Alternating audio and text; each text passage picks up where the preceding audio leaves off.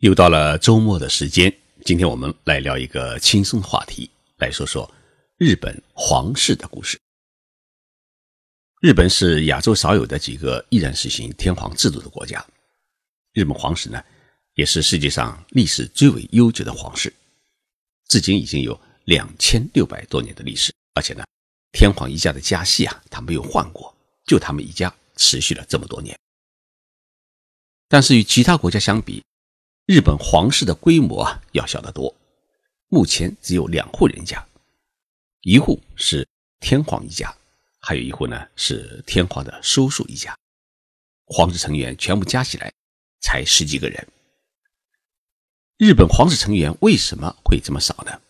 原因在于昭和天皇，也就是日本现在天皇的父亲啊，他发动了侵华战争和太平洋战争。在一九四五年宣布投降以后，日本大批的皇亲贵族啊被剥夺了皇室成员资格，成为一般平民。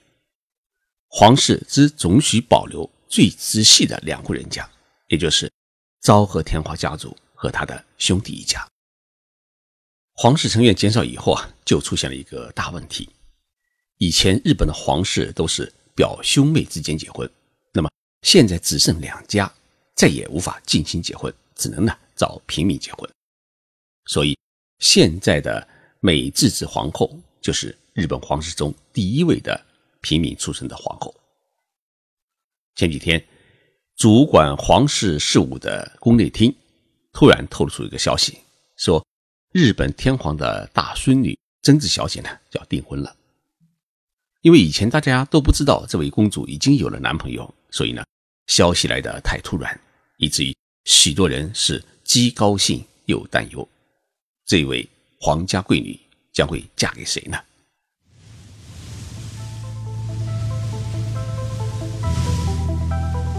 任你波涛汹涌，我自静静到来。静说日本，冷静才能说出真相。我是徐宁波，在东京给各位讲述日本故事。日本天皇与美智子皇后结婚以后啊，生下了两个儿子和一个女儿。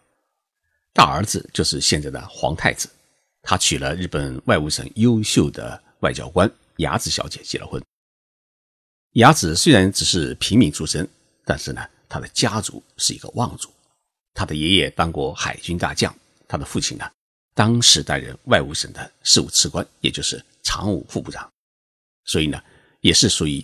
名门望族，皇太子和雅子妃在很长一段时间里面是没有生育，最后呢生了一个女儿，就是现在正在读初中的可爱的爱子小姐。天皇的小儿子名号叫邱孝公，他呢比哥哥要活得潇洒，在大学里面就跟他谈恋爱，最后直接把小学妹纪子小姐呢从大学的校门里面娶回了家。抢在哥哥之前结了婚，两人结婚以后啊，先生下了两个女儿，姐姐叫贞子，妹妹叫佳子。在继子妃已经三十九岁的时候，她竟然是再度怀孕，并顺利的生下了一个宝贝儿子，取名叫悠仁。悠仁小朋友也就成了天皇一家第三代当中啊唯一的一个男丁。毫无疑问啊，这位小朋友今后将会成为日本的天皇。在第三代当中啊，曾子的年龄最大，今年是二十五岁。他毕业于日本国际基督教大学，学的是美术史，然后呢，去了英国著名的老牌大学莱斯特大学攻读硕士学位。他的毕业论文是《博物馆展示物品的解释的可能性》。二零一六年春天，曾子从英国毕业回国，四月份开始呢，他在东京大学综合研究博物馆里面上班。当然是客座研究员，平均一周呢是上班两到三天，主要工作是编写给孩子们看的展示资料。由于不是正式雇佣，因此呢，政治小姐在东京大学综合博物馆里面呢，她还属于打零工，没有固定的工资，基本上属于白干活。政治小姐在皇室内的正式身份叫内亲王。大学毕业以后啊。作为一名年轻人，从二零一六年开始，他就代表皇室呢，是独自出席各种活动，或者去外国访问，成了日本皇室中的政治新星。曾子在基督教大学里面，他有个绰号叫“大胸妹”。他喜欢运动，尤其是喜欢滑雪。作为天王家第三代的领军人物，曾子不仅要带好妹妹佳子，而且还要照顾弟弟悠仁，更需要与皇太子，也就是他的伯伯的女儿爱子搞好关系。所以，日本社会一直觉得贞子虽然没有妹妹那样秀丽，但是呢，是一个很有责任感的姐姐。是皇室的希望。基督教大学的同学们说啊，一位男生是十分喜欢她，三天两头呢约她吃饭。但是贞子小姐一直是这么一句话来客气的回复对方：“哎，如果有时间的话。”所以同学们总是觉得贞子小姐在感情上是显得太硬。直到二零一六年十月，日本的一家周刊杂志叫《周刊女性》刊登了一幅贞子和一名男子。一起坐轻轨列车去横滨玩的照片，而且拍到两人戴着同样的戒指，因此开始怀疑贞子恋爱了。其实，当时二十四岁的女孩恋爱也是一件十分正常的事情。终于在前几天，日本的宫内厅透露出消息，说贞子准备在最近订婚。这一消息自然占据了日本各大媒体的头版，也成了日本各大电视台的。报道焦点：日本国民是欢欣鼓舞，因为对于天皇家来说啊，自从十二年前天皇嫁女儿以来，天皇家是很少有成亲的喜事。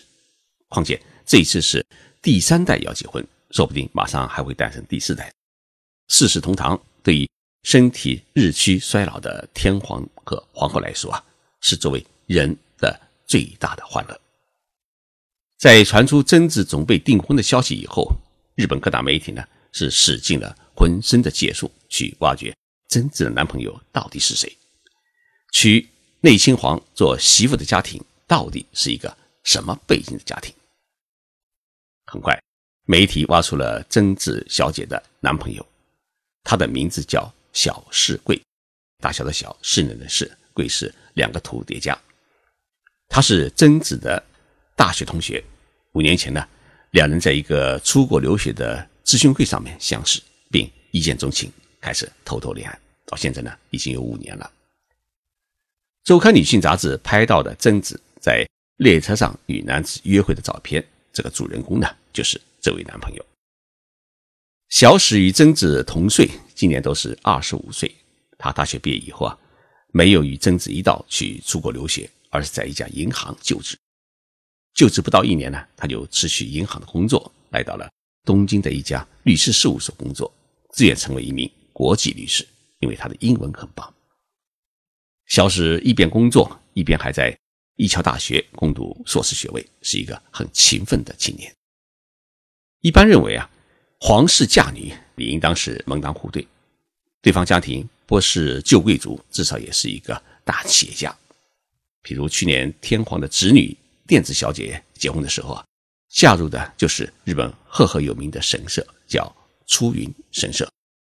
出云神社位于岛根县，是日本最古老的大神社之一。自古以来呢，与日本的皇室有姻缘关系。电子小姐的丈夫是这家神社的最高神宫的儿子，也是未来这家神社的接班人。那么这一次作为天皇的长孙女，贞子公主。将嫁入谁家的豪门呢？经过媒体的认真调查，最终的结果，令人感到十分的惊讶。贞子未来的婆家既非富豪，也非望族，而是一个十分贫寒的单亲家庭。男朋友小史在很小的时候，父亲就去世了，母亲于是出门打工，一直在一家蛋糕店里面当营业员，靠这么一点微薄的收入将儿子养大。而自己呢，一直没有再婚，也就是说，小史是在单亲家庭里面长大的。邻居们说啊，小史是很孝顺自己的母亲，在读大学的时候啊，为了挣学费，晚上在一家法国料理店里面打工，家里也没有好房子。目前呢，小史是跟母亲、爷爷三个人一起居住在一个普通的房子里。贞子如果与小史结婚的话，就意味着自己必须上班挣钱养家糊口。这一情况呢，从恋爱的那一刻起，曾子心里是一清二楚。但是他显然不贪图富贵，相信只要跟小史在一起，就会幸福一辈子。曾子的父亲邱孝公与母亲季子妃见过小史以后啊，感觉这是一位诚实勤奋的好青年，更是一位能够吃苦耐劳的人，于是就同意两人的恋爱。曾子是一个结婚愿望很强烈的女孩子，据说大学毕业以后啊，就想着结婚，但是她的妈妈跟她说了一句话：“你作为一个皇室成员，必须要先回报社会，做好一些为社会服务的工作。”这样，在结婚离开皇室时啊，才会得到国民的祝福。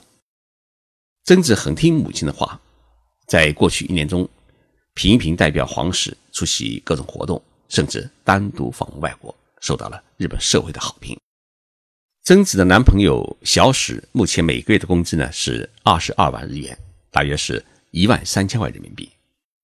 曾子在东京大学综合研究博物馆当客座研究员，不属于正式员工，几乎是没有收入。